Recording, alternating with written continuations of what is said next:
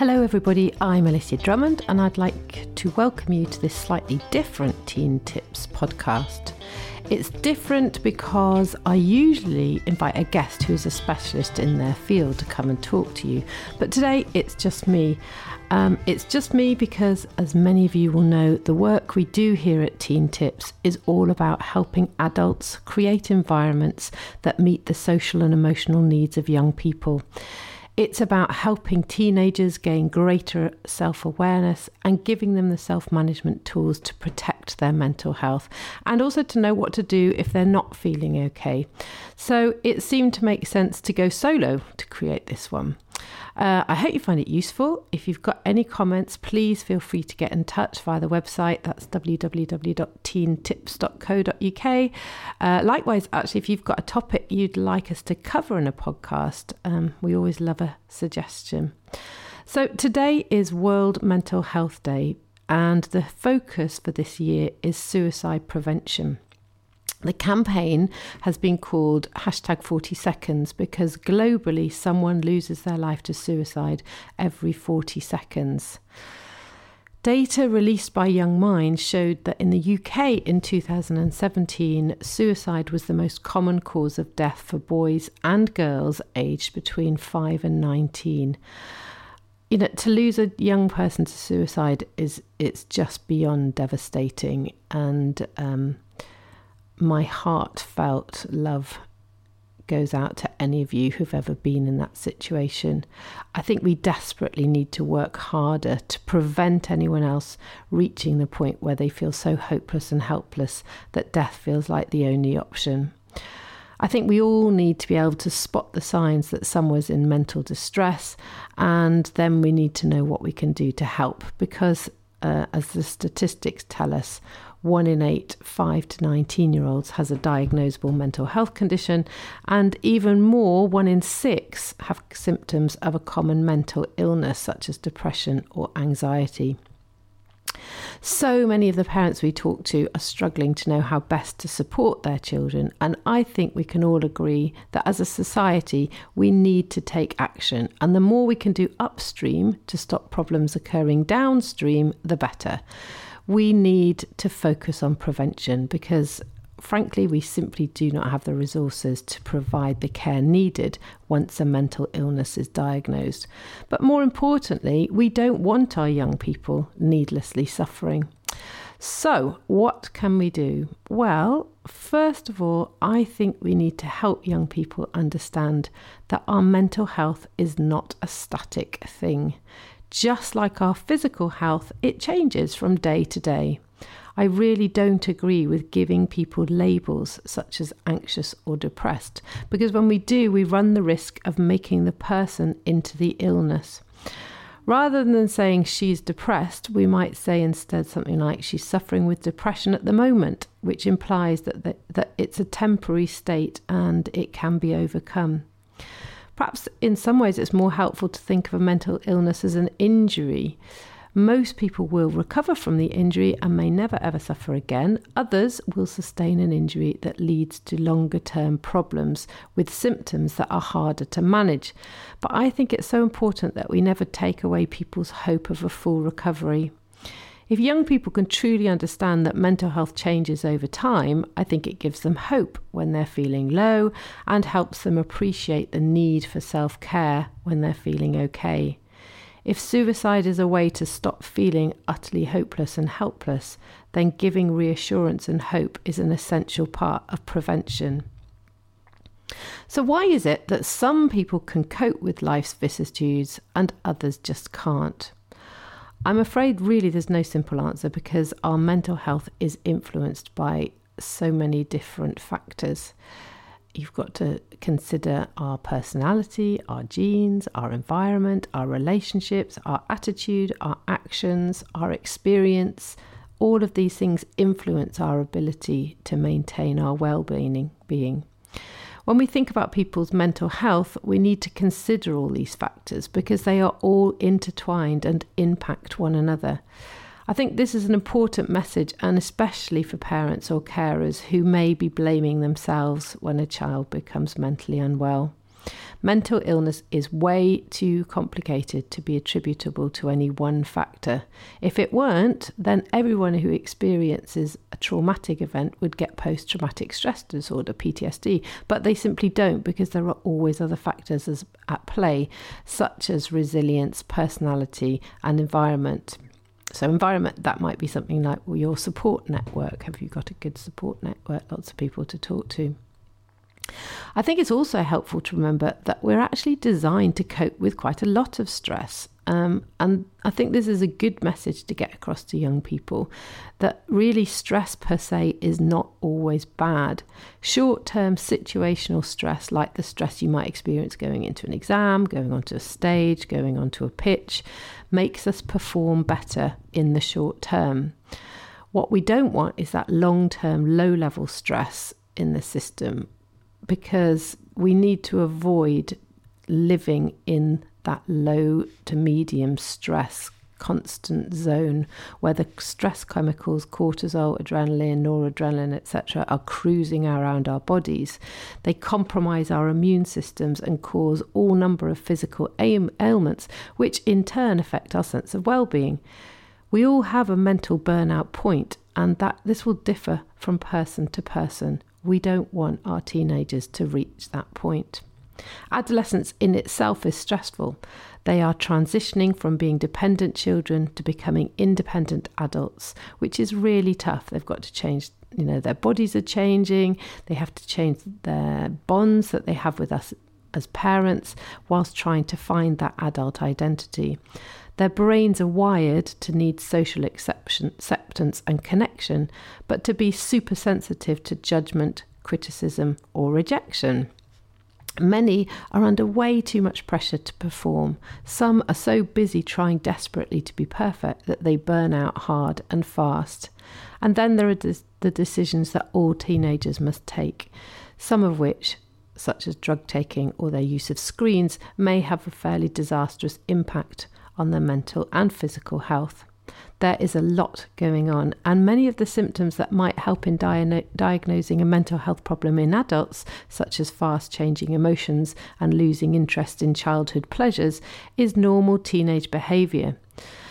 So, I thought it would be helpful to give you some of the signs to watch out for if you are worried about your child or one that you look after or care for. So, here we go a few questions. Has your child stopped wanting to spend time with their friends and stopped doing things they've always enjoyed? Most teenagers want to spend more time away from parents and to have more privacy, but if they stop wanting to see old friends and do activities they've always enjoyed, this can be the sign of an emerging mental health condition.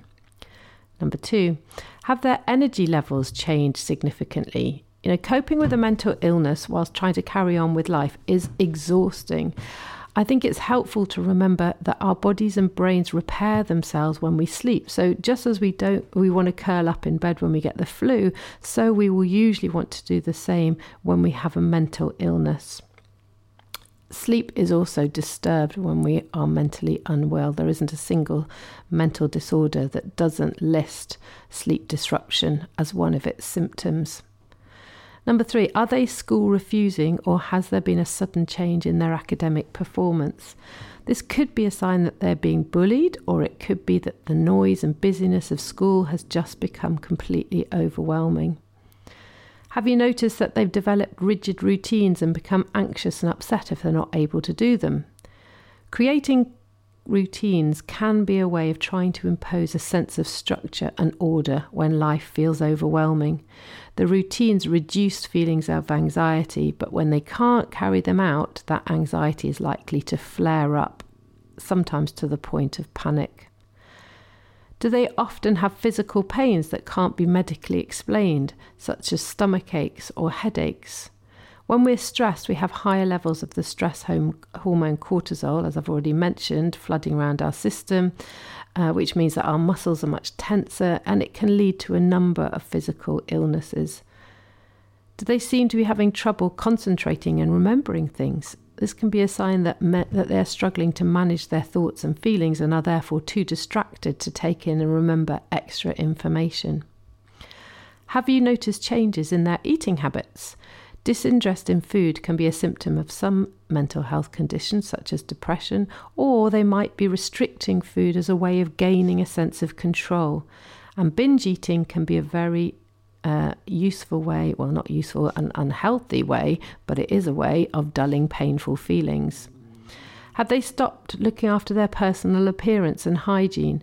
This may be a symptom that they're not feeling emotionally well enough to, t- to care about their appearance or that they no longer think they're worth caring for. If someone's becoming mentally unwell, you would expect to see changes in many areas. You will definitely see changes in their thinking. They might be having paranoid um, or anxious thoughts, their feeling, and their behaviour. And it's important to remember that no one sign means there is a problem. I also think it's important that we don't medicalize a normal reaction to a life event. You know, if someone dies, it's normal to feel a range of, of emotions from disbelief, sadness, anger, and sometimes a host of other ones, such as relief or guilt. It takes time to come to terms with the loss, but this is not a mental illness. If the grief does not abate over time, then it may be that some professional help is necessary. But in the first instance, they really need your empathy, your reassurance, your practical support, and your love. They need you to be vigilant and to act if their symptoms get worse. You know, whatever your thoughts about mental illness may be, this is really not the time to let your personal prejudice and fears get in the way of their recovery. If you're concerned that someone you love is suffering a mental illness but you're not sure, consider how different they are to their normal. How many symptoms have you noticed? How often are these symptoms evident? How long have the symptoms been present? And how severe do those symptoms seem to be? If you've observed a number of symptoms for three weeks or longer, then intervention is advised unless they express suicidal thoughts, in which case immediate help is needed. If expert help is needed, the best place to start really is with your GP. So, on the Teen Tips website, we've put a whole load of links to organisations who offer psychological help. It's on the resources page. Whether they need immediate help or not, you need to start a conversation and give them an opportunity to talk. Uh, they're going to need you to be calm, they need you to let them know that they're loved. They need you to listen without judgment they need you to reassure them that they will be okay and that they will feel better. They need you to help them explore options for getting help. And actually, they also need you to look after yourself because when someone's in mental crisis, they need as much care and attention as someone who's undergone major surgery, and that can be really hard work. As they start to recover, we can gently encourage them to do the things that will help them recover more quickly.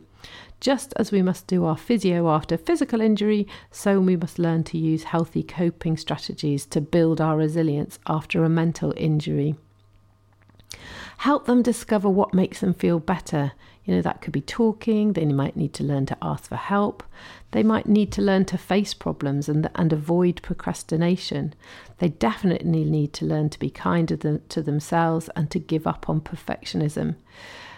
They can really help themselves using relaxation techniques, taking regular exercise, getting outdoors every day, eating well, doing hobbies that spark joy, and socializing. And perhaps most importantly of all, they really, really need to prioritize sleep. We all need to prioritize sleep. These things not only aid recovery after injury, they are also preventative. And the more of them we add into our daily lives, the more emotionally resilient we become. I think it's vital that we teach young people to explore and use their coping strategies, not only to build their resilience, but also because when the stress builds, if they're not using the healthy coping strategies, they are likely to use the unhealthy ones. And those would be things like the substance abuse, self harm, emotional eating, compulsive spending, sleeping excessively, procrastinating, zoning out for hours on screens, withdrawing from friends and family all of those things may offer temporary relief, but they all exacerbate problems over the long term.